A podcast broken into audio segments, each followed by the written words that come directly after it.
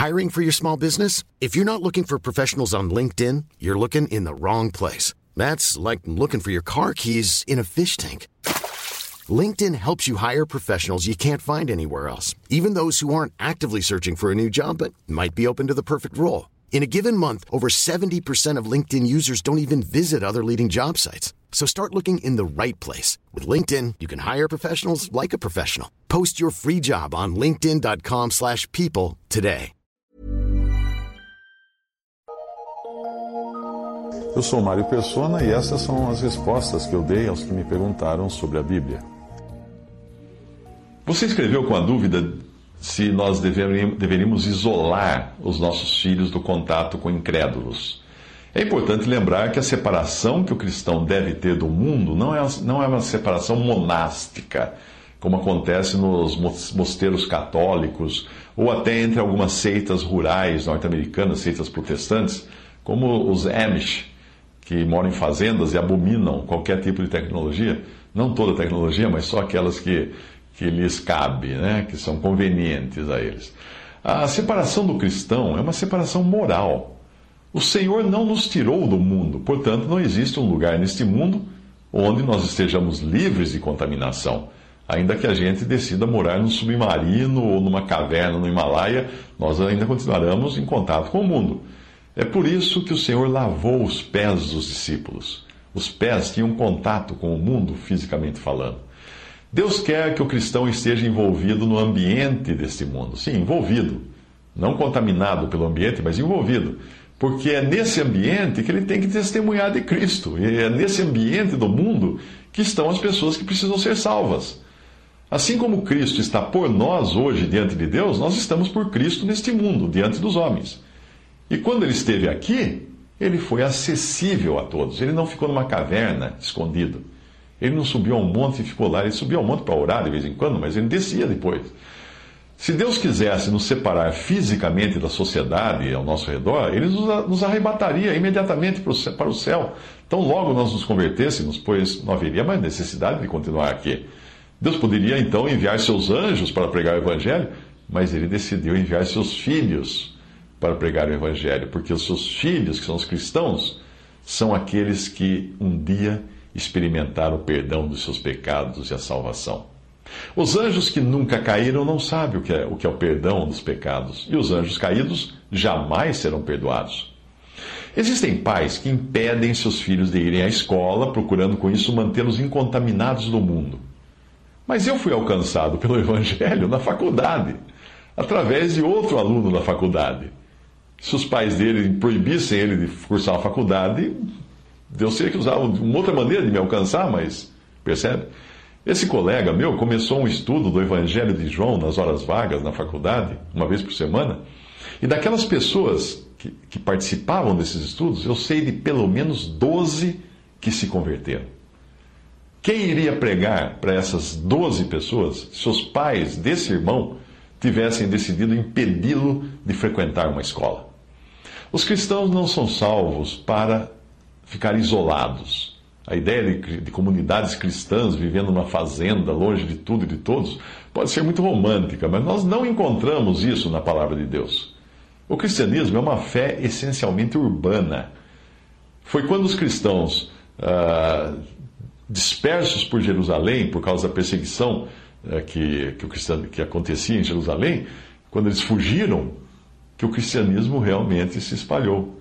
Começando por Antioquia, que foi para onde for, foram alguns desses cristãos fugidos de Jerusalém. É quando o cristão está no mundo sem fazer parte do mundo que ele pode efetivamente interferir na vida das pessoas que o cercam. O barco navega em pleno oceano e o seu comandante toma cuidado de mantê-lo mantê hermético, sem buracos, para não entrar água nele. Mas não é mantendo o barco em terra firme que o comandante lá do barco, o piloto, evita que entre água no barco.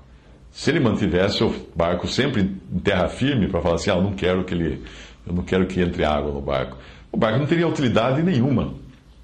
Nem precisaria existir. O problema não é o barco estar no mar.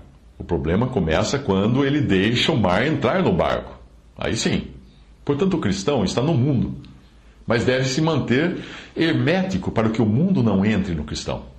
Se você ler as epístolas de Paulo, verá que ele saúda irmãos até na casa de César, que é da família de César, a família real. E existem, existiam outros que estavam ocupando cargos públicos. O próprio apóstolo tinha suas atividades normais nesse mundo, fabricando e vendendo tendas, eh, mas também volta e meia ele se envolvia em encrenca, né? porque estava onde, aos olhos de, desses que não entendem o que é separação do mundo, ele estava onde não deveria estar, porque ele estava envolvido com pessoas desse mundo, mas para pregar o evangelho para elas. Uma hora nós o encontramos nas sinagogas dos judeus, outra hora ele estava uh, na, no, no, meio dos ídolos gregos, falando do Deus desconhecido, porque ele tinha que levar o evangelho onde estavam essas pessoas. O próprio Senhor tinha o seu ministério, o Senhor Jesus, nas cidades, entre o povo. Ele não ficava no, no, confinado, longe de todo mundo, inacessível. Não. Anote bem, você não encontra na Bíblia um cristão rural. Você encontra na Bíblia um cristão urbano. Os meus filhos são adultos, eles foram criados no Evangelho, exceto um que é portador de deficiência mental e não tem entendimento suficiente para crer de forma racional em Cristo.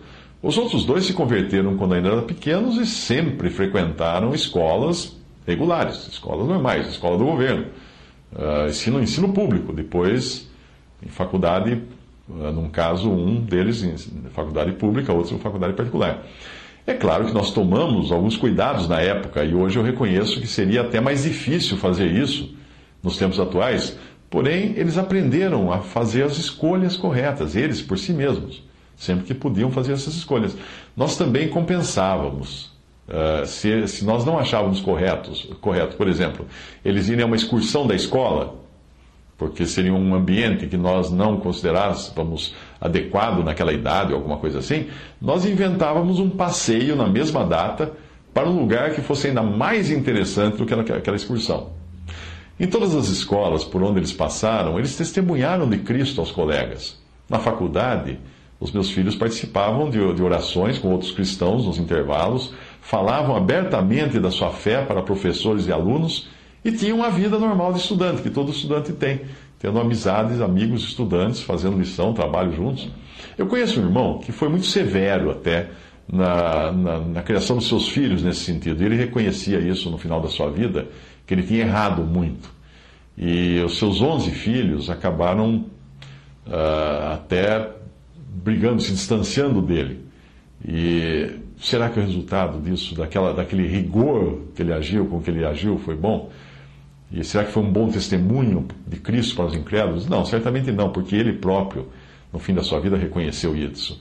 E ele até conta numa pregação que ele também uh, teve seus filhos tanto no homeschooling, na, na, ensino em casa, também teve em escolas uh, públicas e também por um período em escolas cristãs ou evangélicas ou protestantes. E ele fala que algumas tinham suas vantagens e outras desvantagens. É, mas que nenhuma, nenhuma delas seria o lugar perfeito para o cristão, mas que tinha que estar no mundo para testemunhar. Mateus 5, de 13 a 6 fala: Vós sois o sal da terra. Se o sal for insípido, com que se há de salgar? Para nada mais, uh, para nada mais presta, senão para se lançar fora e ser pisado pelos homens. Vós sois a luz do mundo. Não se pode esconder uma cidade edificada sobre um monte.